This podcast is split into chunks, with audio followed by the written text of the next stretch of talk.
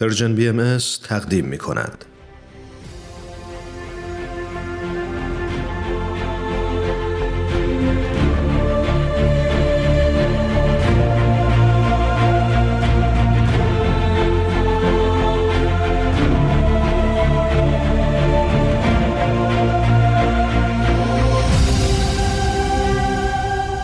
چشمه خورشید، نگاهی به آثار حضرت باب.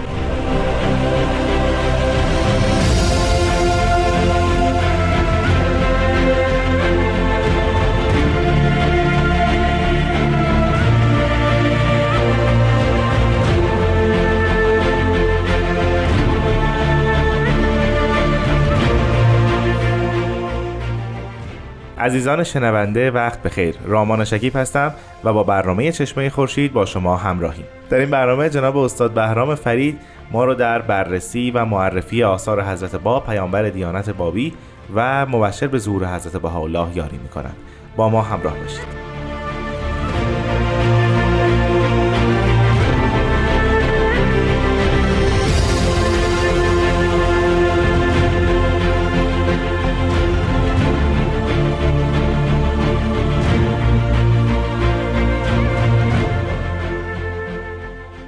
جناب فرید، هفته دیگر گذشت و باز هم شما رو در کمال مسرت در برنامه چشمه خورشید می‌بینیم.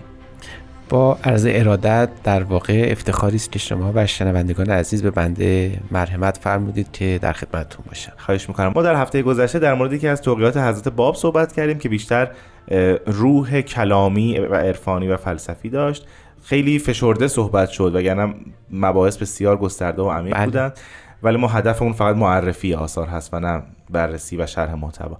بعد از اون اثر در سیر تاریخی خودش اثر دیگری از حضرت باب که نازل میشه کدام است؟ بله، آثار اصفهان زیاد هستن، ولی این جلسه اجازه بدید ما اصلا حال و هوای برنامه رو خود هنریش کنیم. از حضرت باب، حضرت اعلی، یک لوح بسیار معروفی وجود داره به اسم رساله قناع.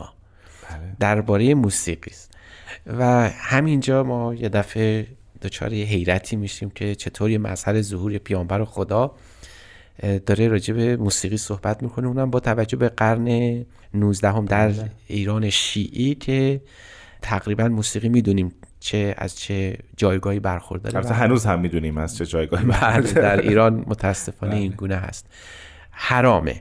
بله. حالا یه فردی جرأت کرده از حضرت باب سوال بکنه که برای ما تعیین تکلیف کنه که موسیقی بالاخره چیه جریانش. چه جالبه که دغدغه او همچین چیزی بوده. بله، آقا کسی که سوال کرده سلطان و زاکرین، مثل امروز بعد بهش بگیم مداح، در واقع بله. کسی بوده که مداحی میکرده، روزخونی میکرده و گاهی اوقات تحریری هم در این صدای خودش میداده و شاید محل تن قرار گرفته که چطور آواز و موسیقی رو دخیل میکنه در ذکر مصائب آل محمد. اینجا از نیست. بله. و این تفلک شاید از حضرت باب در اون مجلس سوال کرده که تکلیف ما رو شما معلوم کنید و حضرت باب این رساله موسیقی رو نوشتن.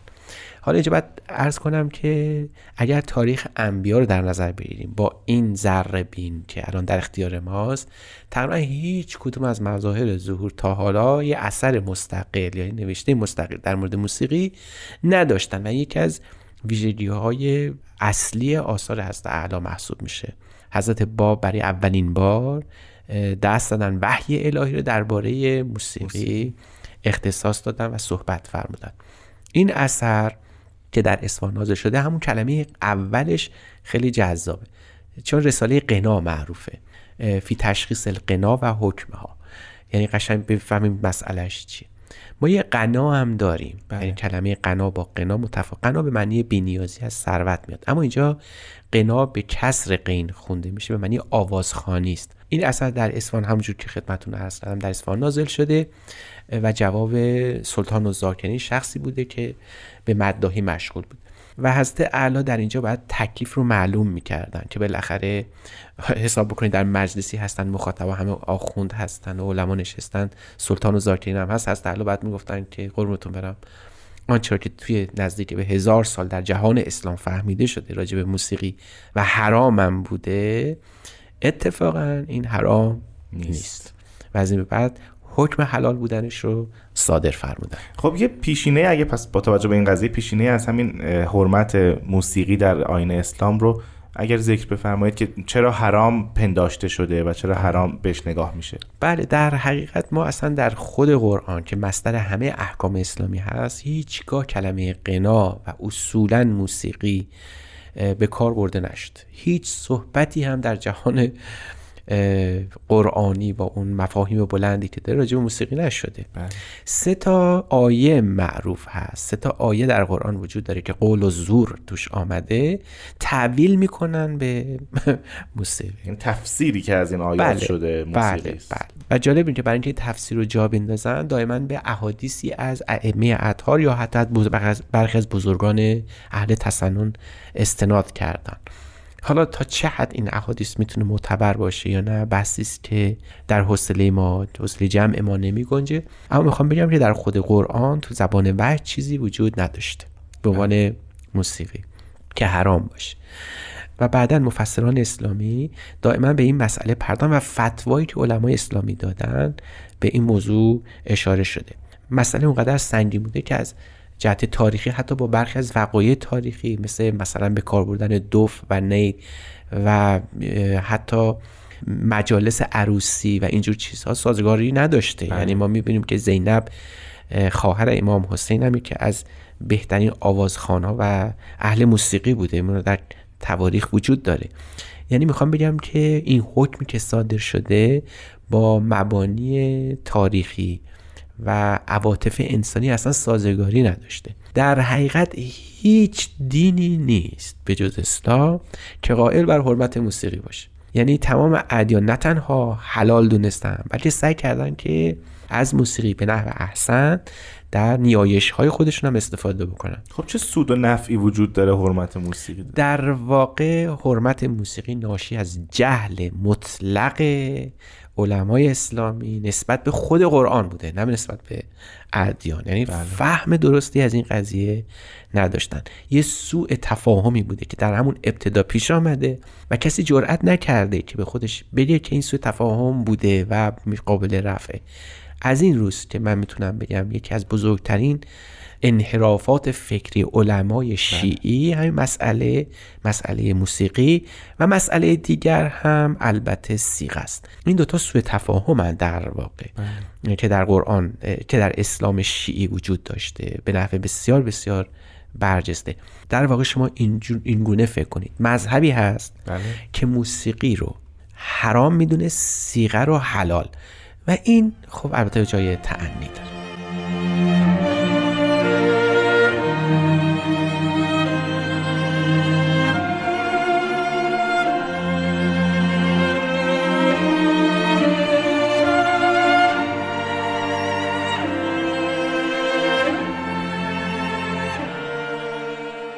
شنوندگان عزیز به برنامه چشمه خورشید گوش میدید. جناب فرید، در مورد توقیع قنا صحبت میکنیم در این برنامه. خیلی برای من شاید سواله که در جمع علما وقتی حضرت باب حکم به حلال بودن موسیقی میدن، حالا ما اول باید راجع به متن صحبت کنیم، ولی این این واقعه هم اگه در تاریخ هست ذکر بفرمایید که چه واکنشی در جمع علما و بعد از نزول این توقیع در شهر اصفهان رخ میده؟ شاید هم یکی از عواملی بوده که باعث اون شورش‌های بین علما نسبت به حضرت اعلی شد و معتمد الدوله بالاخره حضرت اعلی را از چنگ علما نجات داد. بله. چند ماهی در اختفا ایشون رو در جمع خودش حفاظت میکرد. اما برگردیم به مسئله قنا و اینکه حضرت اعلی، حضرت باب در حقیقت مسئله حرمت موسیقی رو با نوع آسیب شناسی رو مطرح کردن. یعنی مطلق موسیقی حلاله، اما برخی از جوانب و حواشی موسیقی هست که باعث شده موسیقی به نحوی از حرام بودن سوق پیدا کنه. پس یه محک برای موسیقی تعیین میکنن؟ بله، در حقیقت اون چیزی رو که بعدها حضرت بهاءالله در کتاب عقد راجع به موسیقی و حلال بودن او بیان فرمودن که مبادا شما را از شؤون ادب و وقار دور بکنه، اینجا عیناً دیده میشه. شاله. یعنی به عبارت دیگه، حالا مسئله رو خود وسیع‌تر و عمیق‌تر در نظر بگیرید، مسئله هنر و اخلاقه. در حقیقت اون معضلی که امروزه در مسائل زیباشناسی وجود داره که آیا اخلاق میتونه دخیل باشه در مسئله هنر یا نه، هست حالا به گونه این مسئله رو دارن عنوان میکنن که میفرمایند که اصولا هنرها هیچ کدوم حرام نیستن، چون میدونید که در مثلا مسیحیت، در اسلام برخی از هنرها مثل مجسمه تراشی، بله. مثل نقاشی، مثلا در اسلام نقاشی هست ولی اون اوائل چون در مسیحیت زیاد استفاده میشد برای اینکه فاصله بگیرن از جهان مسیحی اون رو حرام دونستن. حضرت بهاءالله میفرمان هیچ کدوم از هنرها در حقیقت حرام نیستن.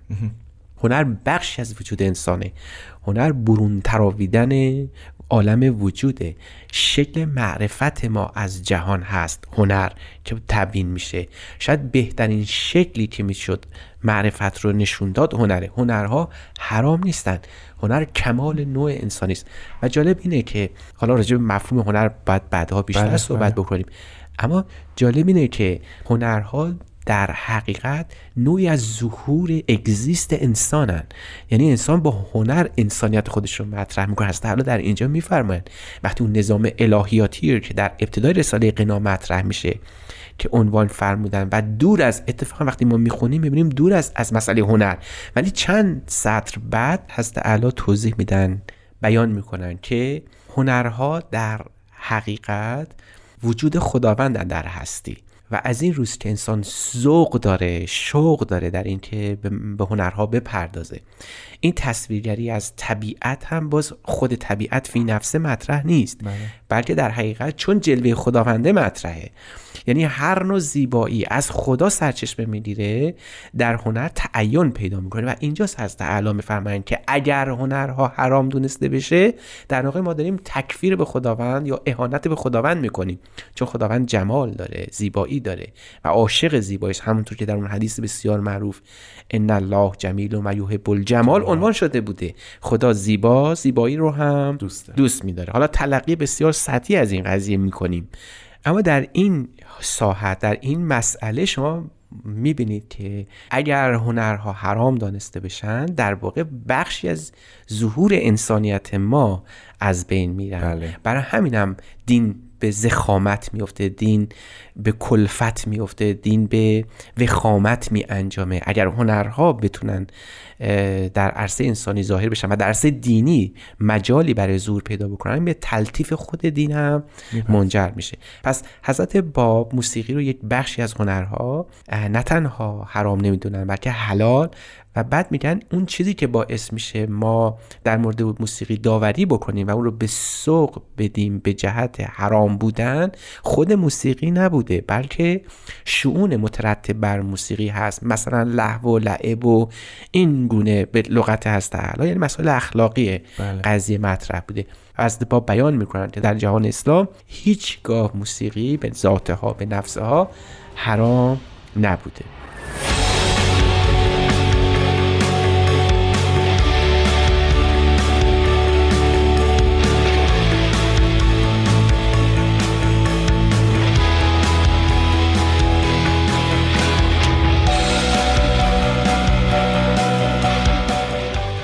عزیزان شنونده، به برنامه چشمه خورشید گوش میدید. ما در این برنامه در مورد نظرگاه حضرت باب در مورد موسیقی و هنرها صحبت میکنیم. جناب فرید، من بازم دوست دارم برگردم تو اون جمع. بله. توی اون جمع با توجه به این حرف بسیار نوعی که داره گفته میشه و خیلی واضح داره این حرف زده میشه، آیا موازی که اینجا داره حضرت باب دارن ذکر میفرمایند تازگی داشته برای افرادی که اونجا بودند یا نه مسبوق به سابقه بوده و اینها پاسخهایی در ذهن خودشون شاید براش داشتن؟ بله، اینجا نوعی از ساختار شکنی به تعبیر امروزی ها در این اثر دیده میشه، به این معنا که حضرت باب این اثر به فارسی مرقوم فرمودن. بله. درست در جایی که خطبه رو تماما عربی و در یک زبان عربی بسیار بسیار حرفه‌ای این رو مطرح کردن، در عین حال پیکره اصلی توقی نوشته و این لوح معروف به فارسی است. یعنی برخلاف بسیاری از آثار دیگه ایشون که در اصفهان نازل میشه و همه عربی هست، اینجا هست حالا چون راجع به هنر دارن صحبت میکنن از زبان فارسی استفاده کردن. چرا؟ برای اینکه بگن که شاید به این خاطر بوده که به نوعی نشون بدن زبان فارسی در شعر شاید بسیار بسیار پخته تر از زبان عربی بوده و شعر میدانید خواهر اصلیه یا خواهر ناتنی در واقع موسیقی است. بله. این تلقی رو باید داشته باشیم، یعنی میخواستم به ما یاد بدن که نترسیم از این نوع تفاوت یا دیگر اندیشی، تفاوت بینی در مسئله هنرها. از طرف دیگه این اثر در اصفهان نازل میشه و در خود اثر میفهمن که این اشخاصی که در اصفهان زندگی میکردن پیرو یه مکتبی به اسم مکتب فلسفه ملا صدرایی در اصفهان هستن که یکی از بزرگترین شخصیت‌های این مکتب اصفهان یعنی ملا محسن فیض کاشانی هم راجع به حلال بودن موسیقی حرف زده و یگانه ف... یگانه عالم دینی در کل جهان اسلام که جرأت کرده بیان بکنه مسئله رو که موسیقی میتونه جنبه‌های حلال بودن هم داشته باشه. اتفاقا از یک کاشی برآمده، یک فردی اهل کاشان که در اصفهان زندگی میکرده و داماد ملا صدراست، یعنی ملا محسن فیض کاشانی. او توضیح میده که برای اولین بار که ما نمیتونیم موسیقی رو به ذات با این سفت و سختی، با این سلبیت ذهنی حرام بدونیم، بله. بلکه شاید در برخی از مسائل بشه او رو حلال دونست. هست الان فهمان که پس تعجب نکنید اگر من هم به شما میگم که موسیقی حلاله، چون شما سابقه ذهنیتون حداقل یه شخصیت وجود داشته. و از این رو مولا محسن رو در یک عنوان بسیار بسیار جذابی برای ما، برای او طلب رحمت و مغفرت هم میکنن. درست در جایی که مولا محسن وابسته به مکتب مولا صدرایی هست و در بسیاری از مسائل هست الان نقد تند و تیز نسبت به مولا صدرا و مولا محسن روا دونستن، بخصوص در مکتب شیخی خیلی بارزه. اما در اینجا ببینید چقدر منصفانه هیکل مبارک حضرت باب بیان مطلب فرمودن. فرمان درسته که ما خیلی از مسائلش ممکن اشتباه کرده باشه، ولی در این مسئله الحق و الانصاف رأی ثوابی رو در خودش از خودش صادر کرده. جناب فریدی نکته برای من خیلی جذابه. حضرت باب حکم حلالیت موسیقی و هنرها میدن و همین رویه در آثار حضرت بهاءالله در کتاب مستطاب اقدس و سایر آثار بزرگان دیانت بهایی هم وجود داره که ت... اصلا تشویق میکنن به یادگیری موسیقی و انجام اون و اجراش. یعنی اگر صرفا همین مسئله رو به عنوان بزرگترین شاخص یا تمایز دیانت بابی بهایی از جهان اسلام بگیرید، به نظر من کفایت میکنه. این که از تعالی با این صراحت و با این آسیب شناسی مفاهیم معرفتی وارد مسئله شدن. ببینید به این جمله در عین رساله قناع توجه بفرمایید. اما اصل حرمت صوت آنچه از احادیث ظاهر می شود به علت شؤونات آن است که اهل فجور و قی استعمال می کنند و الا هرگاه علت معاصی نگردد و از جهت شجره انیت خارج نگردد منعی در شریعت وارد نشده. یعنی مسئله مسئله اخلاقه، مسئله بله. مسئله ذات موسیقی و هنرها نیستند. بعداً در کتاب اقدس هم هست بالا این بیان رو می‌فرمایند که اگرچه عربی است اما مجبوریم برای بیان مطلب ادا کنیم. انا حللنا لکم اسقاء الاصوات و نغمات ایاکم ان یخرجکم ان حد الادب افرحوا بفرح اسمی الاعظم. یعنی ما برای شما موسیقی رو حلال دونستیم، نغمات رو هم همینطور، ولی مواظب باشید که این این حلالیت شما رو از حد ادب خارج نکنه، شاد باشید، اونم به شادی که بزرگ جهان برای شما تصویر کرده. در حقیقت میشه گفت که موسیقی به جهت شادمانی و ارتقاء روح انسان ساخته شده، بله، پرداخته شده. بله. جهان جز موسیقی نیست. این چیزی بود که هراکلیتوس گفته بود، جهان رو به صورت یک نغمه زیبا دونسته که خداوند سراینده اوست. برای چگونه می شود جهانی با این قایت هماهنگی نظم و ریتم میتونه حل... حرام باشه. حلال بودن موسیقی بر مقام انسان افزوده. خیلی ممنونم از شما جناب استاد بهرام فرید که این هفته هم وقتتون رو در اختیار ما گذاشتید. من فکر می‌کنم از جلسه بعد در مورد آثاری صحبت می‌کنیم که خارج از اصفهان نازل شدن. بله، در خدمتتون خواهم بود. بسیار ممنونم از شما شنوندگان عزیز. سپاسگزارم که با ما همراه بودید. تا هفته آینده، خدا نگهدار.